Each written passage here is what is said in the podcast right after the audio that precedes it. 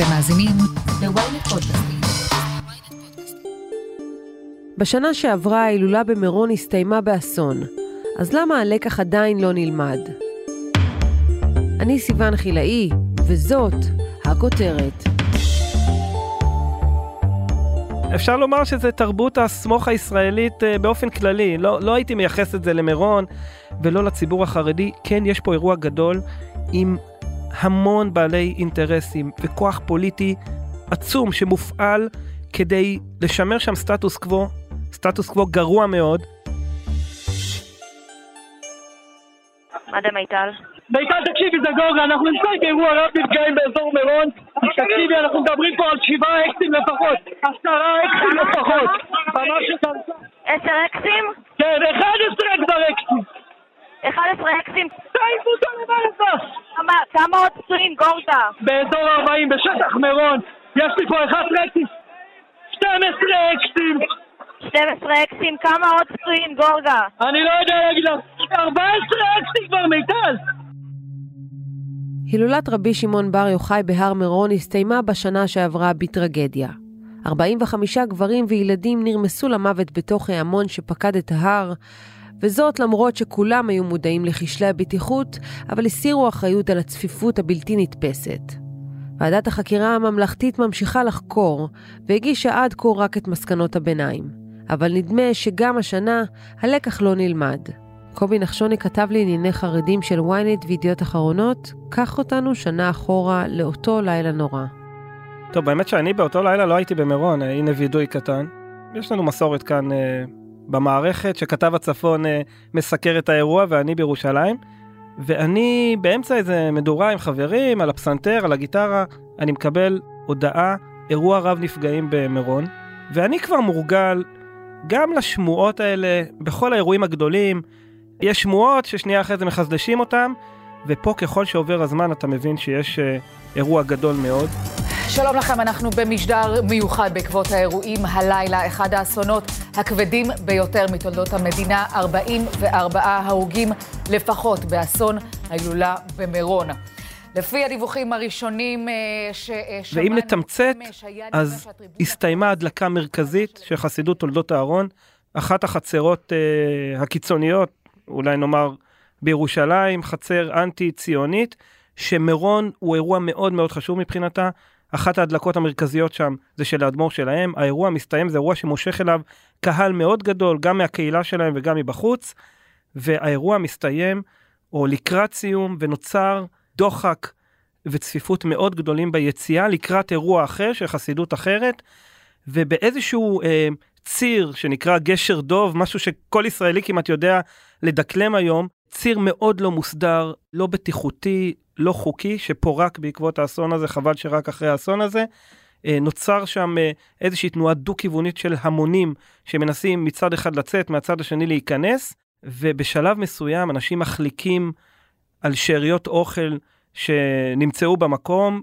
יש שם אה, ארגונים שמחלקים אוכל למאות האלפים שבאים, ואנשים פשוט מחליקים, וכל ההמון קורס עליהם, ואת הסוף הטרגי כולנו מכירים, 45 הרוגים שפשוט נמחצו למוות בציר הזה, בציר המוות הזה.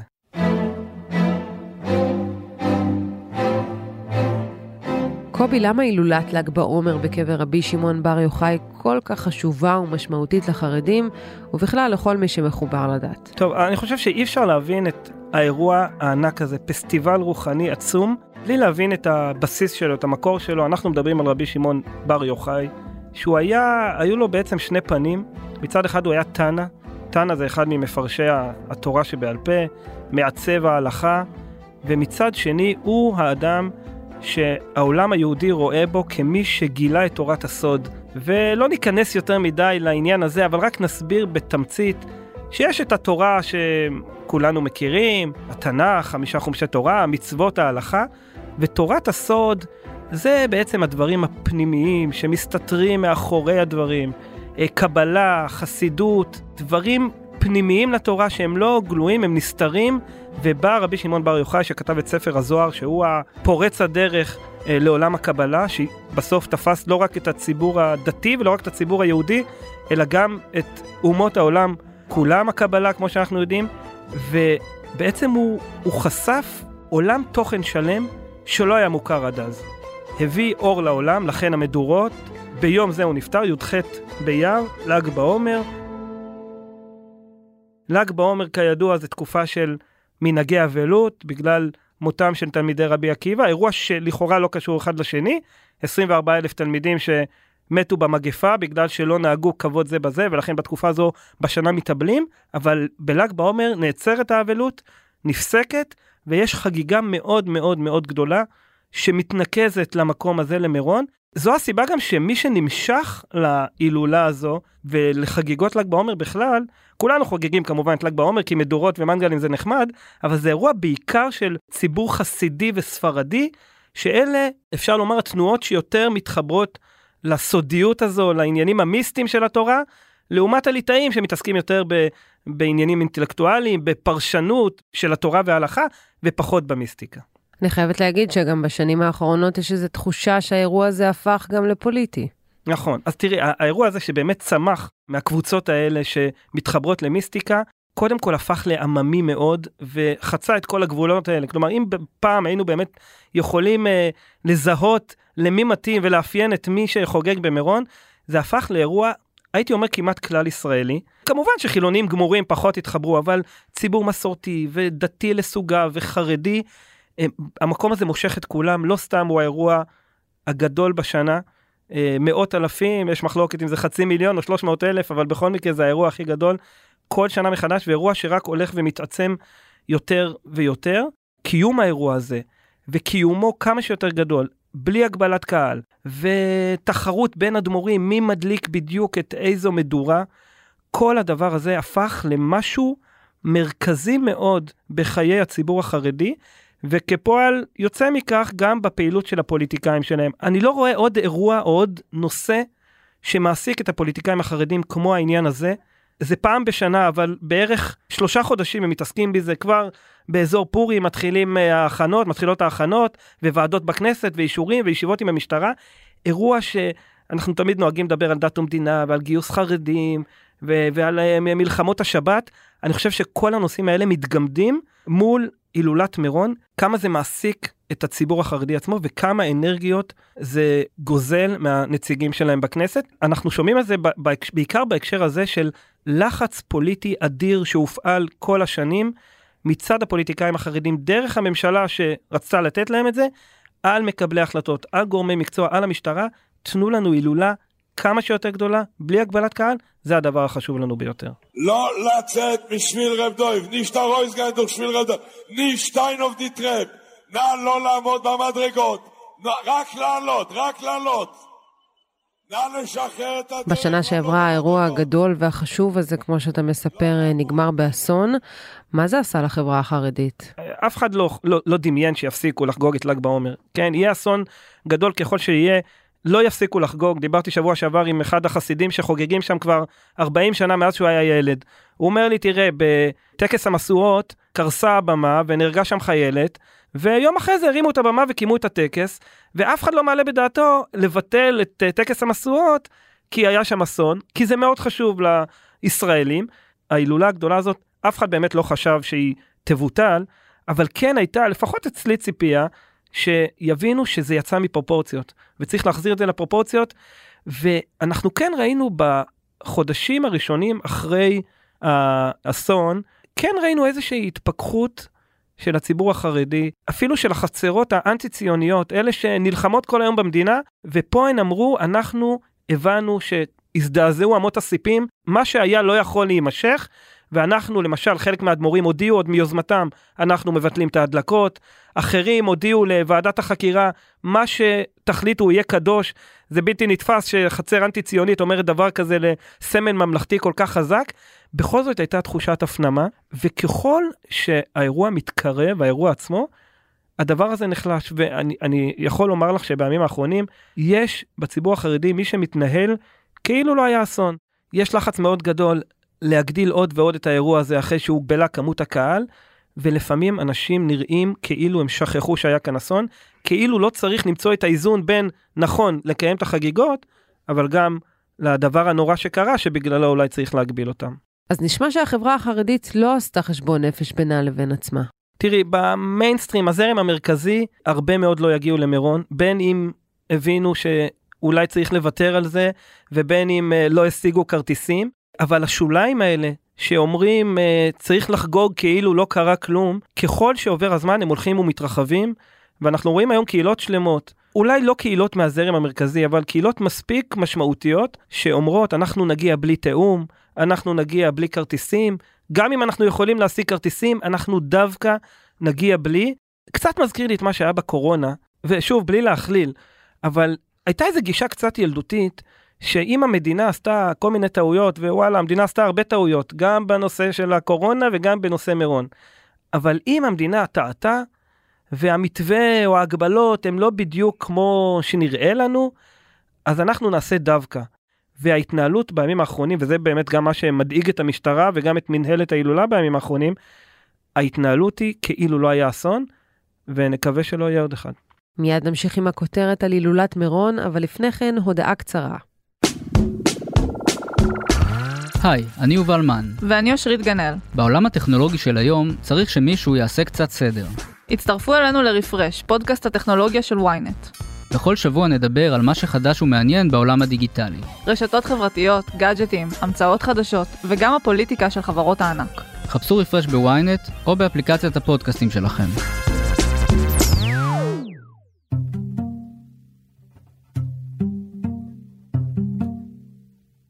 תראה, לקח הרבה מאוד זמן עד שמישהו לקח אחריות על השערורייה הזאת, למרות שכבר שנים מתריעים על אה, הילולה המונית במירון שעלולה לגרום אה, לסכנה ממשית לחייהם של למעלה ממיליון וחצי מתפללים, ככה גם אמר אה, מבקר המדינה כמה שנים טובות לפני האסון.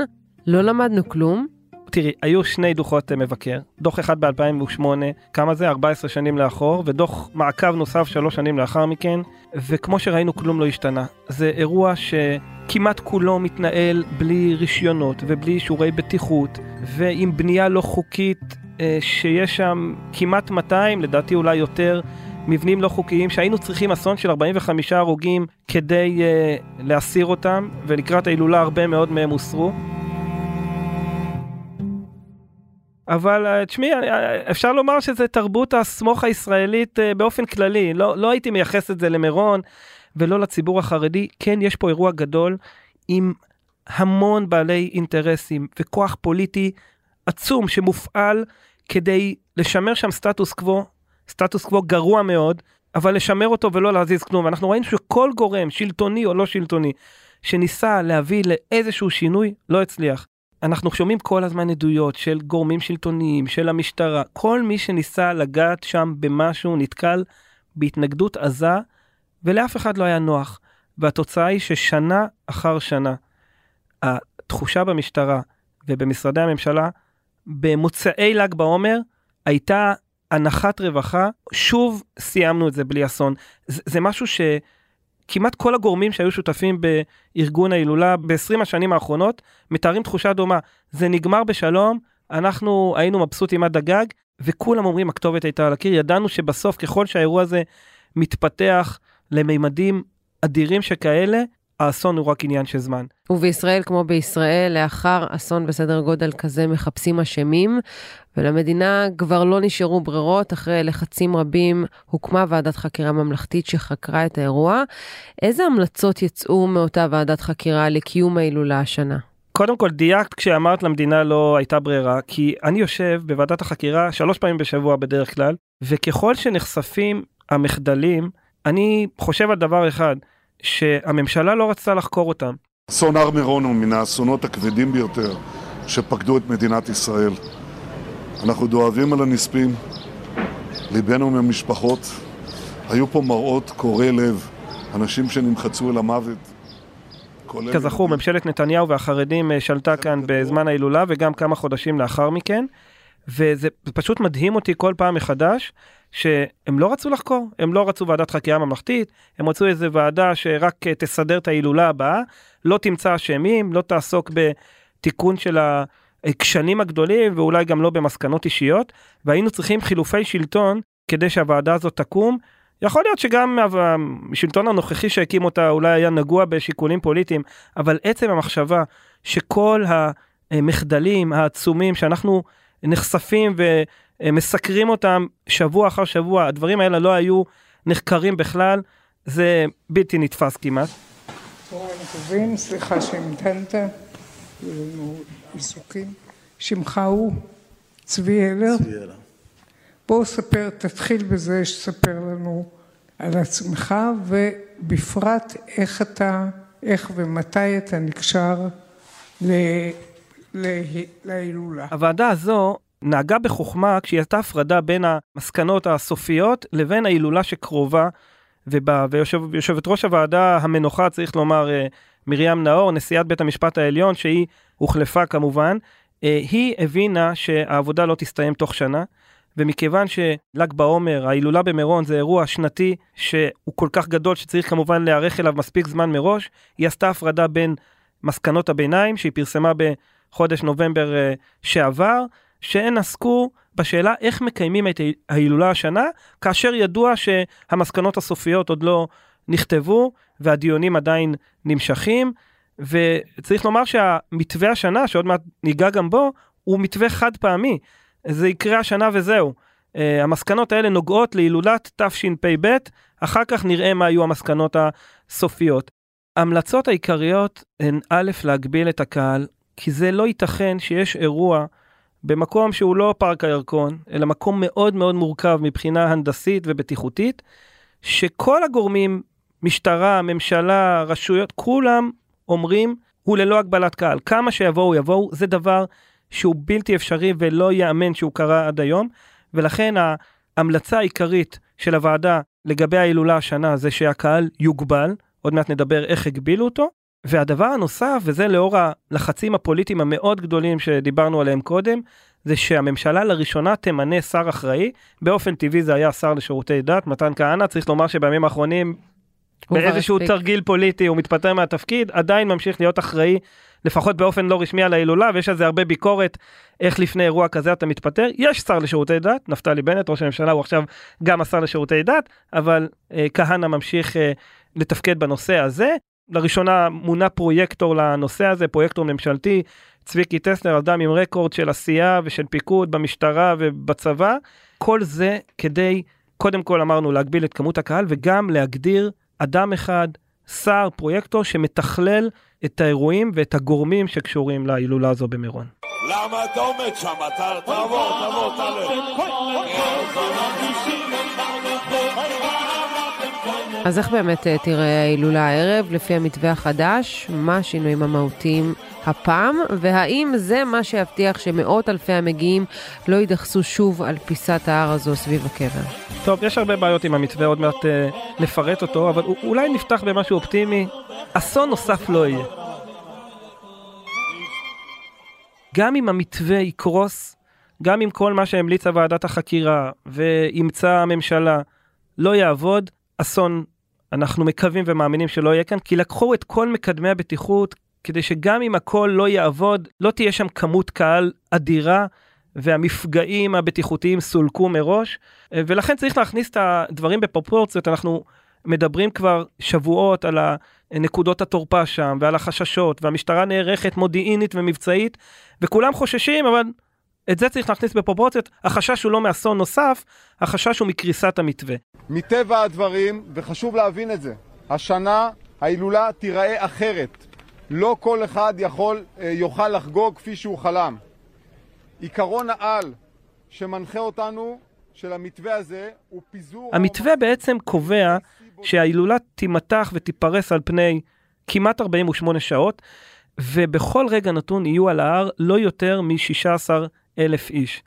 זה דרמטי כי באירוע שנגמר באסון, לפי מה שעולה בדיוני ועדת החקירה, היו עשרות אלפים בשטח שמתאים לשלושת אלפים בלבד, ולכן זה לא יהיה עוד. וזה אומר שכל ארבע שעות הקהל יתחלף. אם אלפי אנשים לא יצאו, לא יוכלו להכניס את האוטובוסים הבאים כדי שיתפסו את מקומם. הייתה מכירת כרטיסים שזה גם לראשונה בהיסטוריה. אה, כמו שאתה צריך אה, כרטיס להופעה של שלמה ארצי, ככה אתה צריך כרטיס להילולה במירון. כמה לא עולה כרטיס? זה לא במחירים של שלמה ארצי, אני יכול להרגיע אתכם. זה עשרות שקלים. בעצם ההגעה למירון היא רק באמצעות תחבורה ציבורית, ולכן אתה משלם כרטיס לאוטובוס, לא משנה אם אתה מגיע מירושלים או מבני ברק או מביתר עילית, אתה תשלם מחיר של תחבורה ציבורית, אבל הכרטיס הזה הוא גם כרטיס להופעה, בוא נקרא לזה כך, להילולה, וזה דרמטי כי זה אומר שכל אחד שנמצא על ההר, אנחנו יודעים בדיוק איך הוא נכנס, כי רק אוטובוסים נכנסים לשם, אי אפשר להיכנס ברכב, אי אפשר להיכנס ברגל, ואנחנו יודעים שיש לו כרטיס ביד לפי שעות. מטבע הדברים, אם הכרטיס הוא רק לארבע שעות, אז יש ביקוש מאוד גדול לכרטיס של ההדלקה הגדולה, שהיא בתחילת הערב.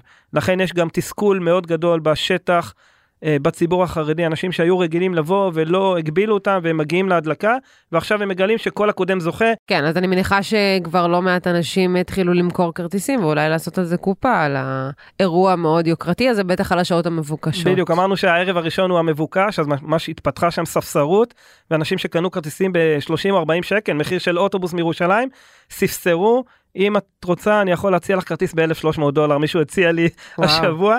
ותתפלאי, יש אנשים שקונים, יש אנשים, דיברנו קודם על החשיבות של ההילולה הזו, יש אנשים שמוכנים להוציא הון כדי לזכות להיות בל"ג בעומר בערב החשוב הזה, כי כשמציעים לך להיות ביום שישי, שזה יומיים אחרי, זה כמו לחגוג את uh, יום העצמאות היום, uh, שבועיים אחרי, זה, זה לא עושה להם את זה. אז מי אמור לפקח על האירוע? מי יבדוק שאנשים נכנסים ויוצאים בהתאם לשעות הכרטיס שהזמינו, ויווסת את הקהל כל ארבע שעות? אז זו המחלוקת הגדולה, ואולי נקודת התורפה הגדולה של הימים האחרונים, איזושהי מחלוקת בין מפיק האירוע לבין המשטרה. בסופו של דבר, מי צריך לדאוג לכך שאדם שנמצא על ההר אכן יעזוב אה, בזמן? דיברנו על זה שהשטח שם הוא עצום. אה, כמעט 20 אלף מטר רבוע וכמעט 20 אלף איש שנמצאים בכל זמן נתון, ובעצם יש איזו ציפייה שמפיק או סדרנים או שוטרים ייגשו לאנשים ויבדקו שלכל אחד יש כרטיס אה, בשעה הנקובה. והשאלה היא על מי האחריות כאן, והמשטרה אומרת במידה לא מבוטלת של צדק, זה לא עלינו, אנחנו צריכים לדאוג שבכל רגע נתון יהיו על ההר 17 אלף איש, אבל לא אכפת לנו מי יהיה שם. יכול להיות שיש שם אדם בלי כרטיס, יכול להיות שיש שם אדם שהזמן שלו תם, אם הוא שם ואין יותר מדי אנשים זה בסדר, כמו בהופעה של שלמה ארצי, אז גם בנושא הזה אומרת המשטרה, כשיש הופעה שאדם נכנס אליה בלי כרטיס, זה סיפור של המפיק אה, מול אותו פולש, אם הוא יצליח להוציא אותו או לא, זה בעיה שלו, כמובן שאם תתפתח שם תגרה ואלימות אנחנו נתערב, אבל עצם זה להוציא מאירוע אדם שנכנס בלי כרטיס, זה באחריות המפיק, אומרת המשטרה, אני רק אדאג שעל ההר לא יהיו יותר מדי אנשים, המפיק מצידו גם אומר, אני לא יכול לגשת ל... 17 אלף איש ולבדוק אחד אחד למי יש כרטיס ולמי לא, ולכן האחריות הציבורית, וזה הפרסומים וההסברה בציבור החרדי בימים האחרונים, על אחריות אישית. אומרים לכל אדם, קיבלת את הארבע שעות, תמצה אותם, ואם אתה לא תצא זה יהיה על חשבון מישהו אחר. תפנו בעצמכם שלא נצטרך אנחנו להתערב. בסופו של דבר נמכרו או הוצעו למכירה 175 אלף כרטיסים משהו כזה.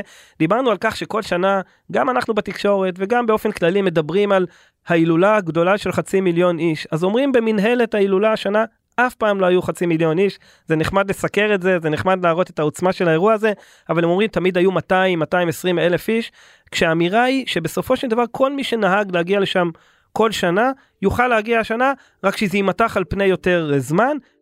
שאלנו קודם אם הלקח נלמד, אז אפשר לסכם שהציבור החרדי קצת הפנים שצריך להיות שינוי, אבל ככל שאנחנו מתקרבים להילולה, קצת מאבד את זה, לעומת הרשויות שנמצאות על זה חזק. אולי יש פה איזה פער תרבותי בין הרשויות לבין הצרכים של הציבור החרדי, וזה המסבירנים החרדים יצטרכו לתווך, אבל הרשויות על זה חזק, עם גיוס של עוד אלפי שוטרים, עם מתווה מאוד ברור, והשאלה הגדולה, אם השטח החרדי, שלא הפנים את המשמעות של האסון עד הסוף, יציית וישתף פעולה. אנחנו נקווה שהפעם זה יעבור בשלום. קובי נחשוני, תודה רבה לך. תודה. עד כאן הכותרת להפעם. אתם מוזמנים לעקוב אחרינו בוויינט או איפה שאתם שומעים את הפודקאסטים שלכם. אם זה קורה בספוטיפיי או באפל פודקאסט, אתם מוזמנים גם לדרג אותנו ולהזין לפרק נוסף שלנו שעלה השבוע, למה ישראל נכשלת בקרב התודעה. אל תתביישו לכתוב לנו בקבוצת הפייסבוק שלנו פודקאסט להמונים או אצלי בטוויטר ולהציע רעיונות לפרקים שאתם רוצים לשמוע. וכמובן, לא לשכוח לשלוח את הפרק לחבר שעדיין לא שמע את הכותרת של היום. עורך הפודקאסטים הוא רון טוביה, גיא סלם סייע בעריכת הפרק, עריכה לשונית אור שמש, ועל הסאונד ניסו עזרן. אני סיוון חילאי, נשתמע בפעם הבאה.